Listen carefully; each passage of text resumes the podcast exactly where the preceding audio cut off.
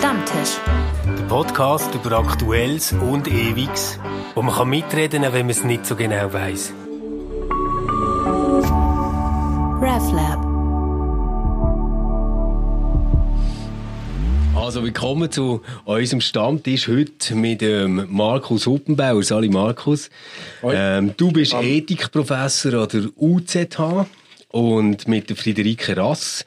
Sie ist Theologin und eine seltene Kombination Verwaltungsprofi. Du bist nämlich Geschäftsführerin von der Stiftung Evangelische Gesellschaft und da gehört St. Anna Forum dazu. Und im St. Anna Forum habt ihr euch getroffen, um über ein wichtiges Thema zu diskutieren, nämlich äh, über Kofi. Das war vor einer Woche. Gewesen. Und Kofi, Markus, das heißt ja eigentlich nichts anderes als Unternehmen, die in der Schweiz sind, sollen im Ausland die Standards, die sie hier müssen einhalten, auch einhalten. Und wenn sie es nicht machen und es zu einem Schaden kommt, dann kann man das auch aus dem Ausland hier wieder einfordern. Kann man doch eigentlich nicht dagegen sein, aber ich weiss, du bist dagegen. Also in der Version, wie du gerade gesagt hast, kann man eigentlich wirklich Schon nicht, dagegen oder? sein. Nein, das ist absolut klar. Und wenn man so ein bisschen die Diskussion anschaut, ich glaube, es tut niemand bestreiten, wir haben Schweizer Unternehmen, die Menschenrechte verletzen. Das ist ein Fakt. Man kann vielleicht darüber streiten, wie viele Fälle gibt es. Das ist nicht ganz so klar. Die Frage ist mehr, was machen wir dagegen? Und ich glaube, wir streiten nicht über den Fakt, oder dass es verboten ist, Menschenrechte zu verletzen, sondern wir streiten darüber, was können wir dagegen machen.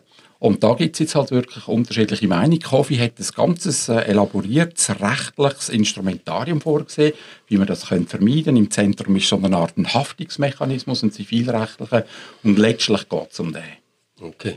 Jetzt weiss ich, dass du letztes Mal hast müssen moderieren, Friederike, aber sicher gerne etwas gesagt hättest. ähm, wie siehst du das mit Kofi? Ähm, äh, für mich war die Debatte ganz spannend, weil ich ja aus einem ganz anderen Hintergrund komme und ähm, Volksabstimmungen in dem Sinne in Deutschland nicht vorgesehen. Mhm. Und in, in der Schweiz gibt es die Möglichkeit und es wird jetzt wahrscheinlich auch vor das Volk kommen. Und ähm, was für mich an der Veranstaltung besonders spannend war, ist, wie sich, wie, wie Menschen tatsächlich um Informationen gerungen haben. Also das ist auch das Anliegen vom, vom Forum, deswegen haben wir die Veranstaltung gemacht, dass man wirklich mal auf die Inhalte zurückkommt und nicht ähm, sich Parole an den Kopf schmeißt oder Positionen an den Kopf schmeißt, ist auch viel Geld im Abstimmungskampf unterwegs, sondern wirklich sachlich der Inhalte auf der Grund geht. Ähm, von der Position her würde ich äh, sagen, ist für mich eine relativ einfache Sache, auch wenn der Markus sehr also sehr eloquent und kompetent äh, andere Wege ähm, ergründet hat, wie man die Initiative noch verorten könnte, aber vom Grundanliegen her halte ich es absolut richtig. Vom Grundanliegen absolut richtig. Und, und das ist ja genau dort, wo du sagst, ja, ja, Grundanliegen, da, da kann man nichts dagegen haben, aber das ist, äh, ja, du hast es jetzt nicht gesagt, ein sehr elaboriertes rechtliches System, mhm. aber wahrscheinlich meinst du einfach eine ziemlich komplizierte, unliberale Geschichte, oder? Ja, ich glaube nicht einmal, dass sie kompliziert ist und das Liberale wäre für mich jetzt auch nicht so, so im, im Vordergrund, sondern ich überlege mir eher, ob das Instrument von der Haftung in dem Zusammenhang wirklich wird funktionieren. Also die Meinung wäre ja, dass diesen Opfer von Menschenrechtsverletzungen zugutekommt. Und da gibt es jetzt wirklich einen Streit darüber, ob das den Effekt wird haben. Die Konzernverantwortungsinitiative Befürworter glauben ja und Gegner glauben eher nein. Und was ich so ein bisschen würde, äh, ja, auch kritisieren, ist die Naivität der Initianten, Initiantinnen, die glauben, ah, wir haben das Problem, jetzt machen wir ein super Gesetz und dann wird alles gut. Und das ist einfach naiv zu meinen, rechtliche Regulierung. Insofern ist es eine liberale Position, die ich mhm. vertrete. Also es ist ein Irrtum zu meinen, eine Regulierung bringe per se eine gute Lösung. Und ich weiß nicht, ob wir Zeit haben, über das zu reden. Äh, weil es eben wirklich relativ kompliziert ist. Ich glaube, im Moment, wo es einen Verfassungsartikel gibt, wo es ein Gesetz gibt, werden die Schweizer Unternehmen, die ja eher risikoavers sind, die Angst haben vor möglichen Prozessen, werden sich tendenziell eher aus diesen Ländern zurückziehen, wo, wo es Risiken gibt, weil sie eben Angst haben, im Prozess involviert zu werden. Und das führt dann dazu, à la longue, dass die Schweizer ersetzt werden durch andere Investoren, die vielleicht Menschenrechte noch weniger auf dem Radar haben als die Schweizer. Also insofern würde das zu einer Verschlechterung letztlich führen mhm. von den Betroffenen. Es ist jetzt interessant, dass du sagst, ähm, die Unternehmen würden sich aus diesen Ländern zurückziehen. Mhm. Ich habe bis jetzt immer wieder gehört, die Unternehmen würden nicht mehr von der Schweiz aus operieren. Ja, äh, Was dann aufs Gleiche rauskommt. Ja, also was ich in dem Zusammenhang sehr spannend finde, ist, wir hatten an dem Abend eben auch noch einen äh, Unternehmer eingeladen, Dieter Pestalozzi. Er mhm, ist ja. Verwaltungsratspräsident von einem Unternehmen, das 175 Millionen Umsatz macht pro Jahr momentan. Ähm, ähm, sehr großer stahlverarbeitender Betrieb. Und ähm, er, seine Hauptaussage an dem Abend war, es ist machbar. Es sind ohnehin schon Strukturen in place, mit denen wir unsere Zulieferer kontrollieren. Da noch zwei, drei Fragen. Ähm, hinzuzufügen, um, um tatsächlich sicherzustellen, dass Menschenrechte nicht verletzt werden, sind absolut zumutbar und dass es tatsächlich langfristig eine Förderung des, ähm, des Standortes Schweiz wäre, ähm, wenn man ausweisen kann, dass ähm, die Firmen, die hier operieren, auch auf ethische Grundlinien und Menschenrechte eben Wert legen, nicht nur weiter als bis zu den Landesgrenzen hinaus. Also da ist übrigens Dieter Pestalozzi und ich sind wirklich auch im gleichen Boot bezüglich dieser Frage. Äh, die Sorgfaltspflichtsmaßnahmen umsetzen in einem mhm. Unternehmen, das gefordert wäre, um transparent darüber zu berichten. Da sind wir ein beide, äh, äh, da sind wir beide gleicher Meinung gewesen, das lässt sich schon umsetzen. Mhm. Die meisten grossen internationalen Firmen von der Schweiz haben das übrigens auch schon, das muss man auch schon sagen. Ich denke, es wäre vor allem für kleinere Unternehmen eher schwierig. Also, das ist nicht das Problem. Die Sorgfaltspflichtmaßnahmen und die Berichterstattungspflicht, wenn es ein Gesetz nur über das gibt, wäre ich auch dafür. Mhm. Aber es geht eben weiter. Es kommt der Haftungsmechanismus rein und dort haben wir dann tatsächlich unterschiedliche Einschätzungen ja. der, Aber was, was ist das genau mit dem Haftungsmechanismus? Ja, es bedeutet, also was eine Haftung ist, ist relativ klar. Es ist übrigens zivilrechtlich, nicht strafrechtlich. Das heißt, wenn es zu einem Schaden kommt, dann müssen die Kläger nachweisen, dass es zu so einem Schaden gekommen ist und auf der Schweizer Seite müssen das Unternehmen nachweisen, dass alle Sorgfaltspflichtsmaßnahmen bedient hat. Mhm. Und wenn es das kann zeigen kann, dann wird es nicht schuldig sein. Wie das im Detail geht, spielt keine Rolle. Aber der, der Punkt ist, Haftung heisst, vor einem Gericht wird über Schäden äh, äh, geurteilt und dann je nachdem eben auch eine Strafe oder respektive eine, eine, eine Schadenssumme gesprochen. Mhm. Und dass das eventuell könnte funktionieren das weiß ich nicht. Es gibt Juristen, die sagen, das ist sehr schwierig. Aber wenn es wird funktionieren müssen wir auch noch überlegen, wie viele solche Fälle wird es geben. Mhm. Ich bin übrigens mit den Initianten einig, dass es nur sehr wenig solche Prozesse wird geben. Also sind die Prozesse eigentlich gar nicht das Problem. Das ist auch nicht mein Argument, sondern mein Argument ist, die Tatsache, dass wir so eine Verrechtlichung haben, führt zu einem anderen Verhalten der Unternehmen. Dort werden nicht mehr die jetzigen CSR-Abteilungen, also die Corporate Social Responsibility Abteilungen relevant sein, sondern die Juristen, Juristinnen. Die sind risikoavers und die werden sagen, wir lassen wir tun nur in einem Land operieren, wenn wir wirklich sicher sind, dass wir rechtlich auf der sicheren Seite sind. Und das kann in vielen Gebieten heute gar nicht sein. Also zieht man sich zurück. Aber das kannst ja du eigentlich auch nicht wählen, oder? Also, dass man sagt, ja, ähm, ist jetzt irgendwie halt ein bisschen heikel und ich müsste mich ganz kompliziert zum Beispiel extern zertifizieren. Mhm. Also ziehen wir lieber gerade ab, weil ich meine, ein so Fall mit Haftung könnte wahnsinnig teuer werden, mhm. könnte riesig Schaden werden. Das, ja. Also ich finde es interessant, weil wir hier über Szenarien sprechen, die wir nur als hypothetisch genau. annehmen können. Das sind mhm. teilweise die Wahrscheinlichkeit, dass so Szenarien auf die Art und Weise ein, eintreten werden, können wir gar nicht richtig beurteilen. Deswegen finde ich auch sehr, sehr wichtig, dass wir uns gut informieren über die Implikationen der Initiative und was sie eigentlich will. Das eine, was du gerade gesagt hast, dass zum Beispiel für kleinere und mittelständische Unternehmen schwieriger wird, ähm, solche Sorgfaltspflichten nachzukommen, ähm, ist sehr interessant, weil es zum Beispiel die Initiative selber gar nicht für alle KMUs, für kleine halt, und mittelständische. Doch, doch, für alle. Für alle. Für alle.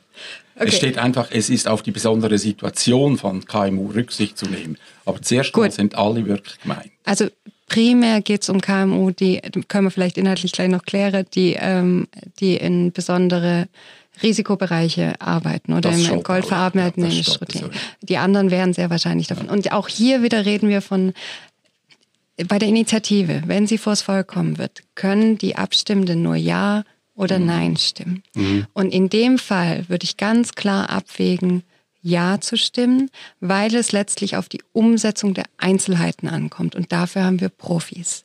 Das heißt, ich gehe davon aus, und, und ich habe selber in der Bundesverwaltung gearbeitet, dass die Menschen, die die Initiative umsetzen müssen, das Anliegen der Initiative tatsächlich ähm, berücksichtigen werden. Und nicht jetzt, was wir jetzt machen, ist sie schon auf eine Art und Weise durchzubuchstabieren, die natürlich problematisch sein kann, aber auch in einer ganz anderen Richtung rauskommen kann. Also das ich will hier, Moment, nein, nein, Moment, Moment, Moment, nein, Moment, ja, Moment, ich möchte jetzt einfach, ich möchte einfach nicht hier ein Argument gegen das andere schleudern mhm. in Szenarien, die wir gar nicht genau wissen, wie das sie eintreten. Ja. Das finde ich unbefriedigend, weil da können wir wirklich ja. gucken, wer ist am Schluss am eloquentesten. Ich möchte, ja. ich möchte, dass wir uns wirklich darauf konzentrieren, mhm.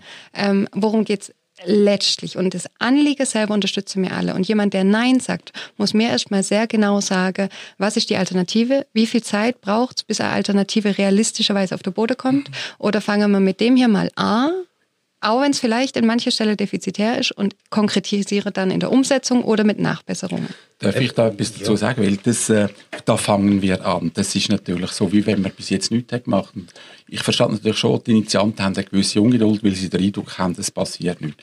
Aber wenn du schaust, ich bin ja jetzt im höheren Alter von 61, überblick mal langsam ein paar Jahre, wie die Schweizer Unternehmen oder ein Teil der Schweizer Unternehmen, sagen wir, vor 20, 30 Jahren gewirtschaftet hat. Das ist wirklich... Äh, würden wir heute überhaupt nicht mehr akzeptieren. Das heißt, es ist in den letzten 20 Jahren enorm viel passiert, ohne dass wir so ein Gesetz haben. Das heißt, wir sind in einer Entwicklung drin, der internationale Druck nimmt zu diesbezüglich. Also von dort her äh, habe ich wieder den Eindruck, wir müssen jetzt nicht sagen, was ist die Alternative. Nein, wir haben natürlich schon einen grossen Weg hinter uns. Unternehmen wie Nestle, die vor 30 Jahren wirklich ein Problem sind, sind meines Erachtens heute relativ gut unterwegs.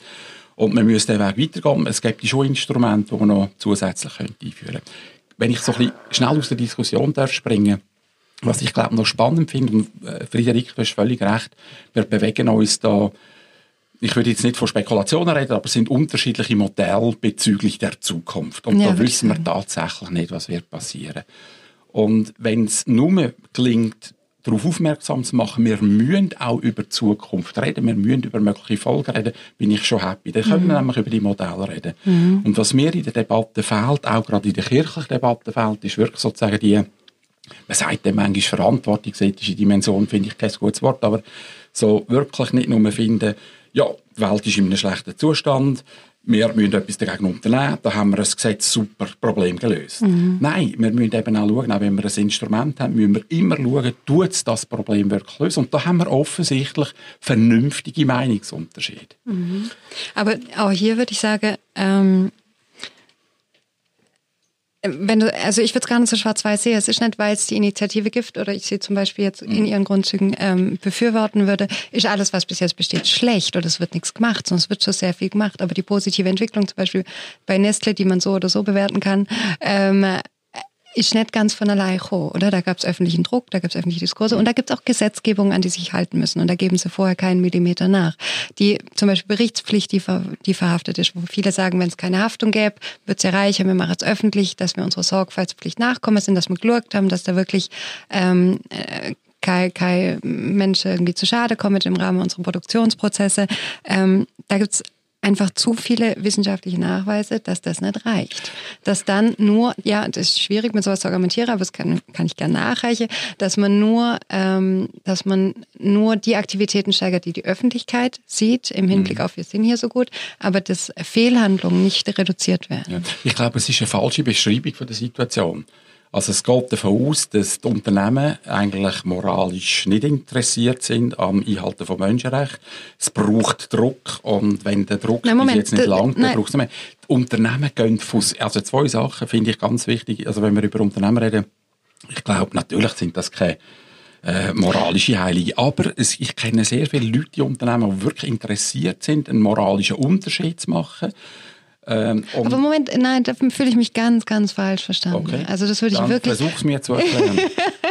nein, ich würde, ich, ich unterstütze. Deswegen finde ich das Grundanliegen von so einer Abstimmung unheimlich schwierig auf der Ebene zu, durchzudiskutieren, mhm. indem ich sage, es braucht Maßnahmen, um Schade zu vermindern, die auch gesetzlich verankerbar sind, möchte ich nicht sagen, dass Unternehmer grundsätzlich moralische okay. Egoisten sind und nicht so handeln, sondern es gibt ganz viele, die schon sehr, sehr positiv handeln. Es gibt einige wenige nicht so handeln und es gibt einige, die vielleicht aus Nachlässigkeit oder unbewusst nicht so handeln, weil es bisher gar, gar nicht auf dem Radar war, dass da bestimmte Sachen sind, auf die, die in ihrem Verantwortungsbereich oder Möglichkeitsbereich liegen.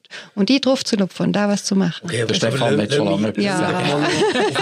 ich will aber gerne Musik machen. Aber, aber ähm, ja, ich, ich denke auch, oder, wir könnten jetzt noch sehr ins Detail gehen, was Unternehmensverantwortung etc. ist, aber für mich liegt noch ein anderer Punkt auf dem Tisch, den du gebracht hast, Friederike. Und das ist so die Haltung, dass man sagt, okay, äh, wir bewerten jetzt die Abstimmung nicht nach dem, was sie die Verfassung schreibt, sondern nach der Intention, weil nachher muss sie ja noch umgesetzt werden. Und das ist schon etwas, was ich so wahrnehme, dass das die politische Kultur in der Schweiz in den letzten Jahren massiv prägt hat. Und ich würde eben sagen, nicht nur zu ihrem Besten. Mhm. Also in den Folgen schon. Oder? Aber wenn wir jetzt nehmen, Masseneinwanderungsinitiativen, was ist der Text gewesen, was wird umgesetzt? Mhm. Dann bist du natürlich sehr gleich an einem Punkt, wo du sagst, ja gut, aber äh, so wird dann direkte Demokratie irgendwo auch schwierig. Mhm. Ähm, schwierig zum Miterleben, schwierig zum glaubwürdig sein. Ich habe ein bisschen Angst und, und ich, ich bin dort wahrscheinlich ein bisschen zwischen euch beiden. Ich glaube, wenn das kommt, dann haben wir am Schluss einfach eine Berichtspflicht in der Umsetzung. Weil wenn ich mir jetzt vorstelle, dass man Menschenrecht muss einhalten und das zu einklagbarem Recht wird aus dem Ausland oder so, dann, dann denke ich, das wird, das wird gar nicht so einfach äh, regelbar. Also wer befindet denn sonst darüber, ob Menschenrecht verletzt worden sind oder nicht?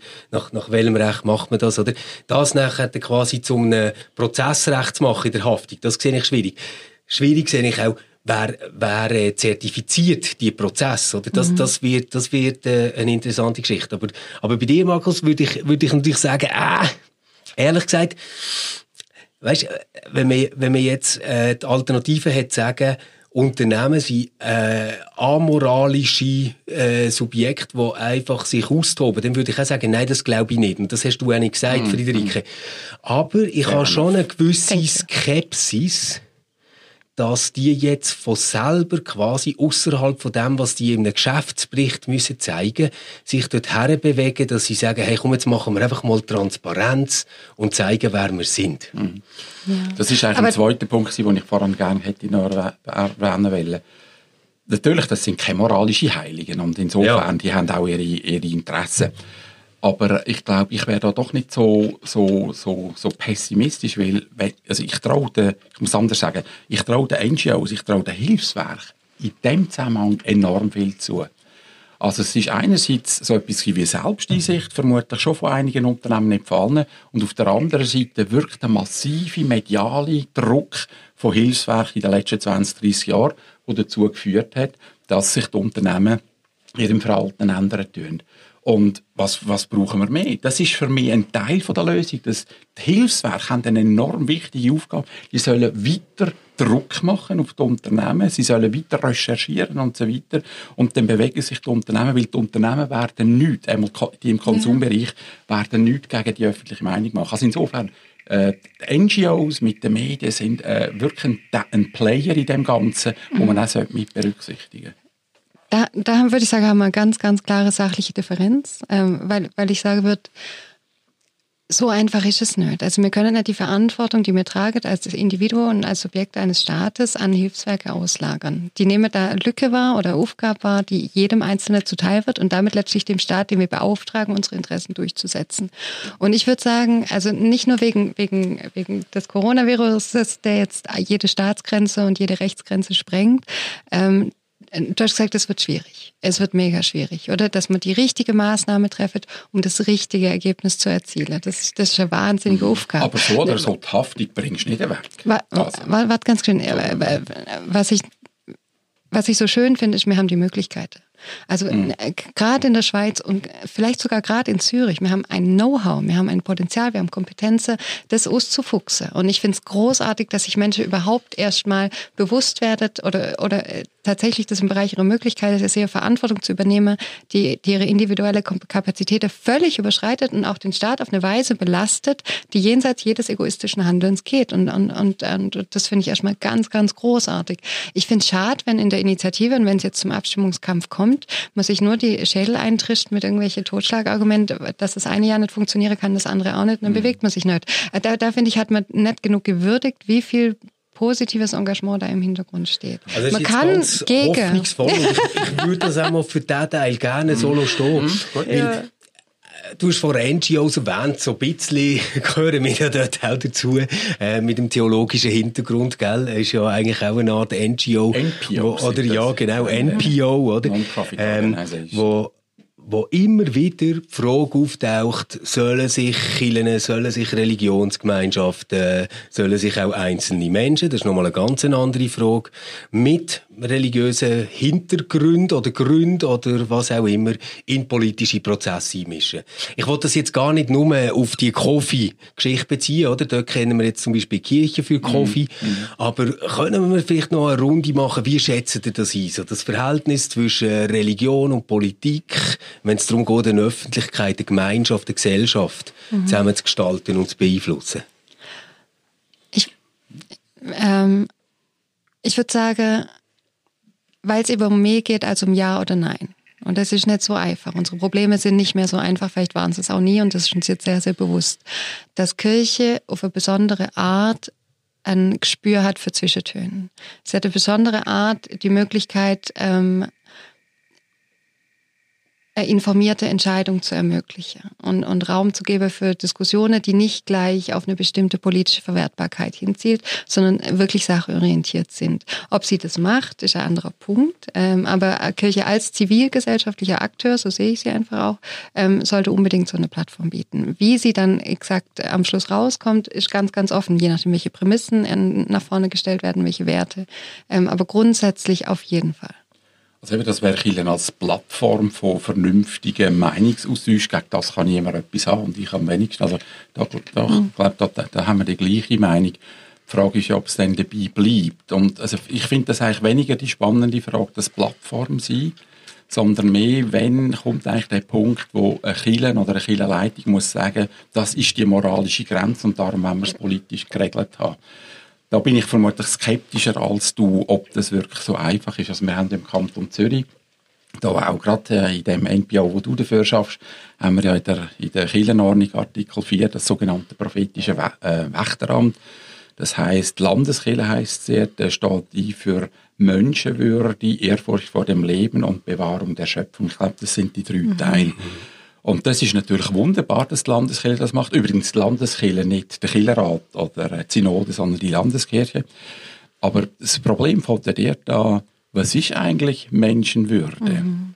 Also wir können ja relativ schnell, müssen wir einfach dis äh, diskutieren, dann merken wir relativ schnell, ich glaube, das siehst du genau ja, so, Friederike, da gibt es relativ schnell einen Pluralismus von den Meinungen und wir sind heute in einer Situation, wo eigentlich niemand ehrlicherweise kann sagen und ich weiß ganz genau, was es bedeutet, von Menschenwürde zu reden, zum Beispiel im Zusammenhang mit Sterbehilfe, aktiver Sterbehilfe oder Hilfe zum, zum Suizid. Mhm. Da gibt es offensichtlich so etwas wie unterschiedliche Meinungen.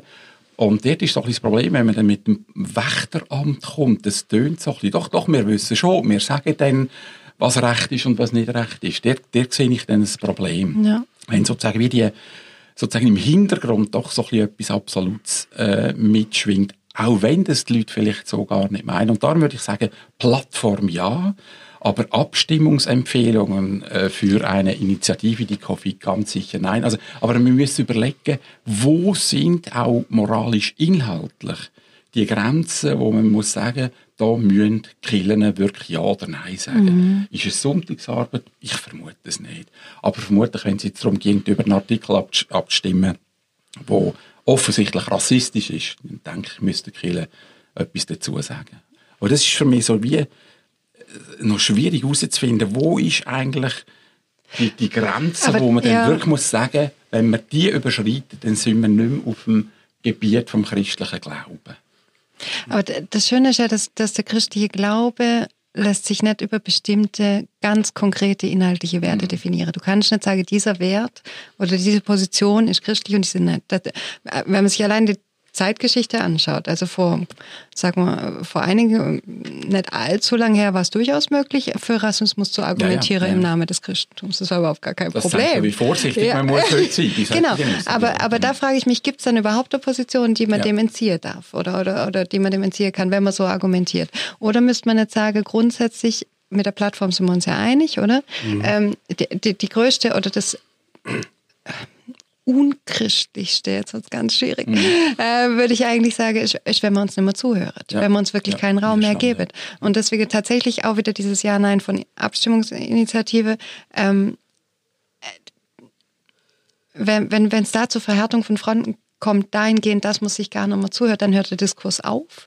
Und dann geben wir auch den Gesprächspartner auf, auf eine Art und Weise. Wir geben auf, dass wir zu einer Verständigung kommen. Und das finde ich wirklich ähm, das Negativste, was am Schluss rauskommen kann. Ich finde das ganz wichtig, dass die beiden das mit dieser Verständigung ja. so betonen, ja. oder? Und dort passt halt das Bild, das mir aufpoppt, wenn ich Wächteramt höre, ja. überhaupt nicht dazu. Das ist für mich so einer, der auf dem Turm oben ist ah. und schaut, wer jetzt dort ein- und ausgeht und quasi den Überblick hat.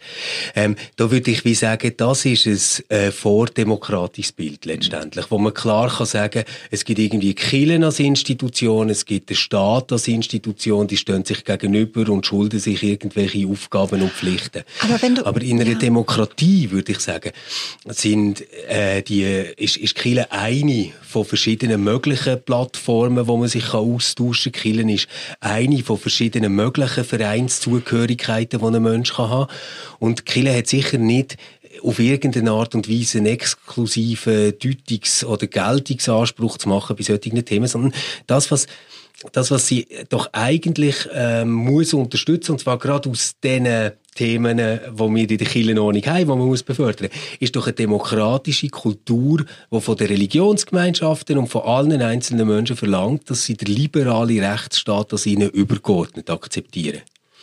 Aber äh, mir ist nur gerade am Anfang, als du angefangen hast, aber auch das prophetische Wächteramt, also das biblische prophetische Wächteramt, war nie hierarchisch legitimiert.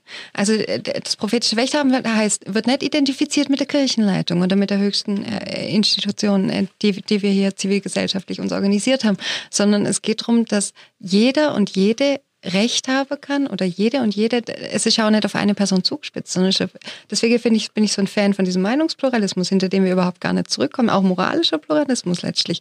Ähm, äh, äh das, Aber dann könntest du doch einfach sagen, Killen ist ein Teil oder ein Beitrag an eine Diskurskultur. Oder warum ja, sagt man denn, Killen hat gegenüber dem Staat ähm, das politische Wächteramt auszuüben? Also ich glaube, das ist schon noch Also ich finde ja. das noch wichtig, was Friederike gesagt hat, oder? Also wenn steht in der Kirchenordnung die Landeskirche und du sagst, es ist ja nicht eine Organisation, mhm. sondern es ja, ist äh, auch die einzelnen die Mitglieder.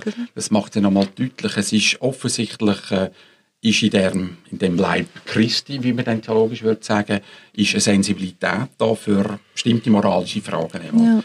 Und auf das haben wir es relativ schnell geeinigt, vermutlich, dass Christen wach sollen sein für moralische Probleme und etwas sollen äh, gegen moralische Probleme ja. tun. Die Frage ist ja dann offensichtlich, wer tritt in welchem Namen und mit ja. welcher Legitimität auf, um zu sagen, genau. ihr müsst für ja. Kaffee stimmen oder ja, gegen Kaffee stimmen. Ich glaube, das ist doch das Problem. Aber da würde ich, da würde ich nie, also da würde ich das ist ja jetzt institutionenlogische Argumentation. Mhm. Ursprünglich ist Kirche oder Ekklesia oder die Gemeinschaft mhm. der Christen ist überhaupt nicht auf Institutionen festgelegt, sondern es geht eigentlich um die Menschheit per se. Mhm. Ähm, und sobald Christentum oder Kirche äh, wie eine Interessensvereinigung von, sag mal, einem bestimmten Prozentsatz der Bevölkerung wird, wird es einfach schief. Also da muss man ganz klar aufpassen, mit wem wir hier über was diskutieren, mhm. weil für wen sind wir denn Wächter und für wen ähm, handeln wir prophetisch? Ich, ich verstehe, glaube die Punkt schon. Nur für, für mich ist halt das prophetische Wächteramt jetzt nicht etwas, was ich traditionell würde zurückziehen auf biblische Schriften, sondern wirklich auf eine ganz bestimmte Ausprägung von Reformation, ah. wo eine Gesellschaftsordnung voraussetzt, wo es eine Kooperation gibt zwischen Staat und Kirche wo in einer gewissen Exklusivität ist. Und dort würde ich sagen, okay, das, das kannst du schon machen, aber unter demokratischen Bedingungen haben Christinnen und Christen über alle demokratischen Prozesse schon die Möglichkeit, sich zu engagieren, teilzunehmen ähm, und sich einzubringen und quasi suchen, der Stadt Bestes zu machen, oder? Ja. Aber, aber jetzt dort zu sagen, es gibt eine Institution, wo, und weißt, wenn man es halt Amt nennt, gegenüber jemandem, mhm. dann finde ich schon, äh, ist das ein Bild, wo Kille in der Gesellschaft, dieser Gesellschaft noch einiges gegenübersteht. Mhm. Und da bin ich nicht sicher, weil ich würde sagen, ja, ich bin Christ, ich bin Kirchenmitglied, aber ich bin zum Beispiel auch begeisterter Europäer, FCB-Fan und Liebhaber von dieser und dieser Musik.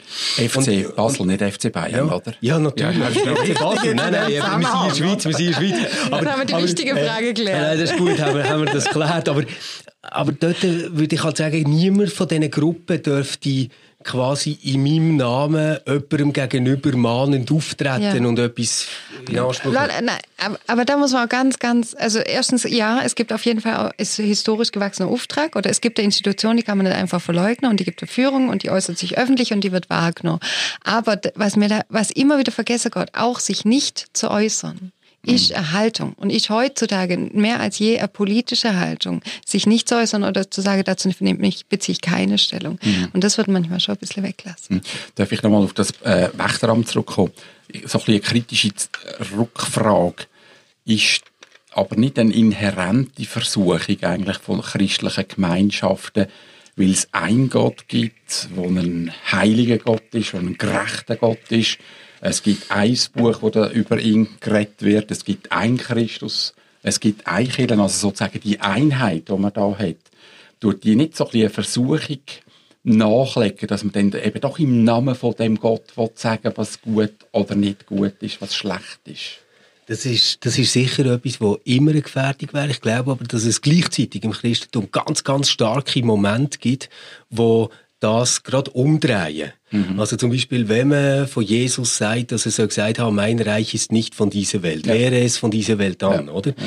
Ähm, das, das sind so Momente, wo ich jetzt würde sagen, Hannah Arendt hat das mal ganz schön gesagt, oder? Dass das Christentum eine Religion sei, wo eben nicht im Engagement fürs Diesseitige aufgehen, sondern noch ein, ein reicher Warte. Also, man könnte jetzt heute sagen, das Religiöse besteht doch gerade darin, dass wir Fantasieräume haben, um die Welt zu verdoppeln. Mhm. Uns Gerechtigkeit mhm. vorzustellen, ohne dass wir sie müssen direkt mit irgendwelchen Gesetzen oder so umsetzen. Oder dass, dass, dass man quasi kann über Religion eine Kultur mitprägen kann, ohne dass man sich in Vorschriften formulieren etc das sehe ich mindestens auch so stark angelegt, oder? Aber ich, ich würde dir recht es gibt immer Gefahr, dort äh, über zu kippen. Und dann wird Religion eben schnell totalitär, oder? Ja, aber genau, genau in dem Moment, in dem du das machst, würde ich sagen, hast du verloren. Oder in dem Moment, in dem du das mhm, für dich in Anspruch nimmst, hast, hast du einfach verloren.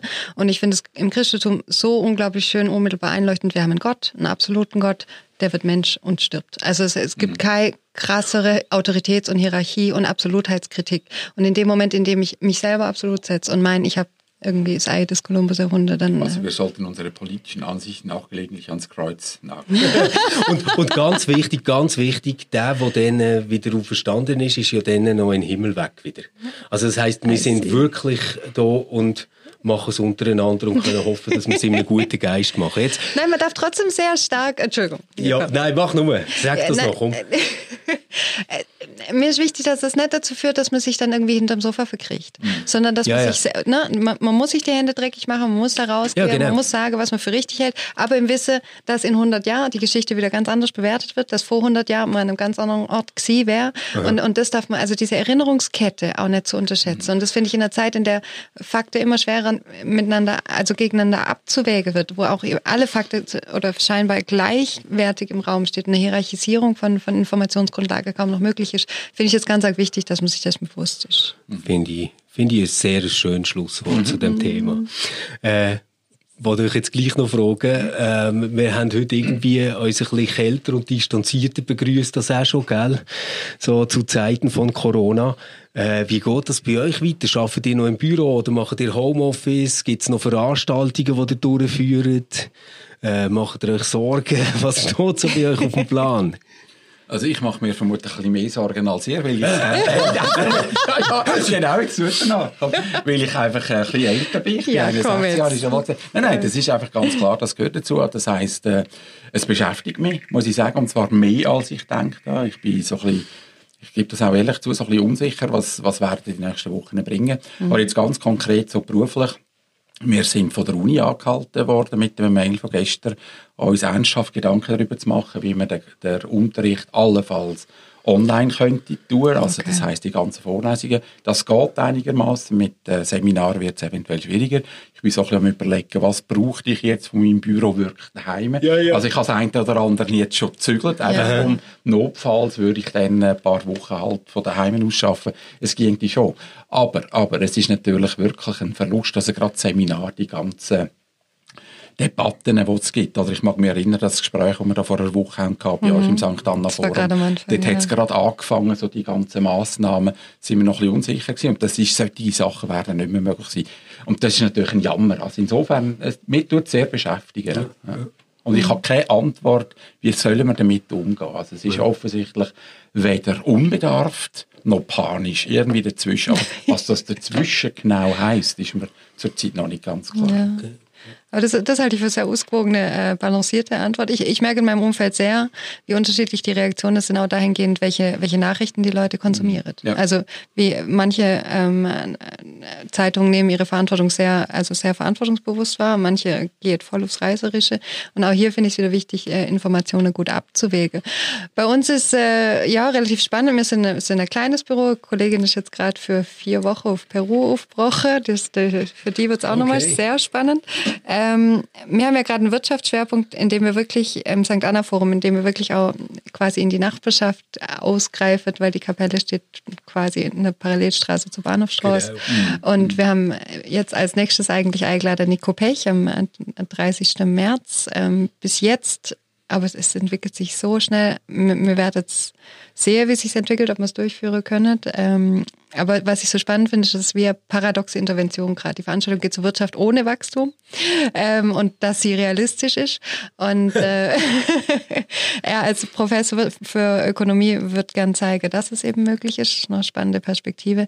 Und wenn wir es jetzt nicht durchführen können, dann holen wir es ein andermal nach. Und dann haben wir vielleicht sogar ein performatives Beispiel. Ja, genau. Dann wie man kann einsparen ja, ja, ja, genau. genau. Ja. ja, eben, wir machen im Moment noch von hier aus weiter aus dem RefLab. Ja, ähm, aber wir haben jetzt auch geschaut, dass wir unsere ganzen Sachen können mit Videokonferenzen etc. machen ähm, ja, das ist irgendwie noch schön am Podcast, ja. gell? Die mhm. sind äh, nicht ansteckend und man kann hoffen, dass es viral geht, ohne dass jemandem weh macht. Gut, hey, ich wünsche euch eine gute Woche und wir so. hören uns ja, wieder in einer Woche. ja, schön seid ihr dabei gewesen. Danke. Ciao zusammen. Ciao. Ciao. RefLab